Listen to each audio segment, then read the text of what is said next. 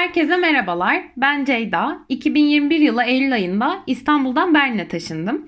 Günlük hayatta karşılaştığım olaylar üzerine konuştuğum podcast serime hoş geldiniz. Bugün biraz aidiyet duygusu ve ev üzerine konuşmak istiyorum. Konumuz insanın kendi evindeki sürgünlüğü ve sürgün hissetmesi. Benim evim neresi diye düşünüyorum bazen. Çok eskiden direkt vereceğim cevap İstanbul'du. Çok seviyordum çünkü şehri, orada yaşamayı. Daha sonraları ailemin olduğu yer benim evim diye düşünmeye başladım. Çünkü İstanbul'a karşı olan aidiyet duygum zayıfladı zamanla. Ama şimdi ailem de tek bir yerde değil. Daha doğrusu sevdiğim insanların hiçbiri tek bir yerde değil. Eskiden baskın çoğunluk İstanbul'daydı. Ama malum her yapabilen kendini yurt dışına ya da İstanbul dışına atınca öyle bir kitle de kalmadı İstanbul'da. E ben evsiz kalmış oldum anlayacağınız. Ve etrafımdaki arkadaşlarımla konuştuğumda onların da benzer bir durumda olduğunu fark ediyorum. Peki ne oldu da İstanbul benim, bizim evimiz olmaktan çıktı? Ben neden İstanbul'a ait olamadım? İstanbul artık benim evim değil çünkü ben orada bir azınlık, bir yabancı gibi hissetmeye başladım. Büyüdüğüm değerler ve kültür, alışkanlıklarım ilk olarak farklı olmaya başladı. Daha sonra ise ayıplanmaya başladı. Bu arada harika bir kültürde büyüdüm. Ya da iki binlerin başı Türkiye'de en olağanüstü koşulları sağlıyordu demek istemiyorum asla. O zaman da ideallerimdeki hayatı yaşayamıyordum. Ama şimdi o dönemki hayatımda yaşayamıyorum. Bu bu arada sadece dışarıda giydiğim kıyafet ya da Beyoğlu'nda, sokaklarda, masalarda içilen içkiyle alakalı bir durum değil. Genel olarak bugün Türkiye'de dominant olan kültürün ve zevklerin ve alışkanlıkların benim alışmış olduğum kültür, zevk ve alışkanlıklardan farklı olması mesele. Yani en basitinden şeyi düşünelim. iki binlerde Avrupa'ya sürekli özenme, onun bir parçası olma duygusu ve politikaları hakimken sonradan baskınlaşan yeni Osmanlıcılık fikri. Ve bu politikanın değişimiyle aslında yeni bir Türkiye'li kimliği. Yani yakında Avrupa Birliği'ne girecek ve belki de maalesef kendini hep Avrupa'dan geri hisseden ama onu yakalama umuduyla dolu Türkiye'li yerine biz güçlü bir kökten geliyoruz ve Osmanlı'nın devamıyız, Avrupa'ya ihtiyacımız yok. Yüzümüzü dönmemiz gereken yer köklerimizdir ve o geleneklerdir diye düşünen Türkiye'liye geçişten bahsediyorum. Belki çok sert açıkladım ama kabaca hatlarla böyle bir politika değişikliği oldu ve kimlik değişikliği. Bu arada bu iki kültürü, politikayı ya da işte fikri hiyerarşik bir sıraya sokmak istemiyorum. Sadece bu ikisinin farklı olduğundan ve birinin benim büyüdüğüm ve kendimi daha yakın hissettiğim kültürün üreticisi olmasından bahsediyorum. Her iki fikir ve dolayısıyla yaşayış biçiminin eleştirilecek çok fazla yönü var. Ama bu fikirleri destekleyip desteklemek değil buradaki mesele. Hataları, yanlışları, kısıtlamalarıyla da olsa ben ilkinin yarattığı hayat tarzı ile büyüdüm. Burada benim karşılaştırdığım şeyler hayat tarzı.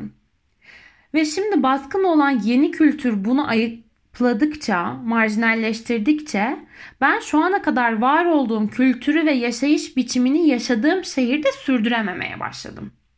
Yani kendi şehrimde bir yabancı haline geldim. O zaman tek çare bu kültürün içinde olabildiğim bir yere gitmem diye düşündüm. Burası da Avrupa olur sandım. Ama tabii ki Avrupa asla benim evim, kültürüm olamadı. Çünkü benim yaşadığım kültür Türkiye'nin Avrupa yorumuydu.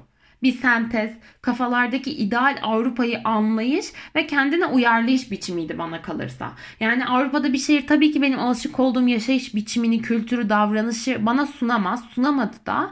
Ama zaten bana artık geldiğim ülke, şehir yani İstanbul'da aynısını sunamıyor ve ben evsiz kalıyorum. Hatta bir ileriye daha gidip ben İstanbul'da, hem İstanbul'da hem Berlin'de sürgün hissediyorum demek istiyorum.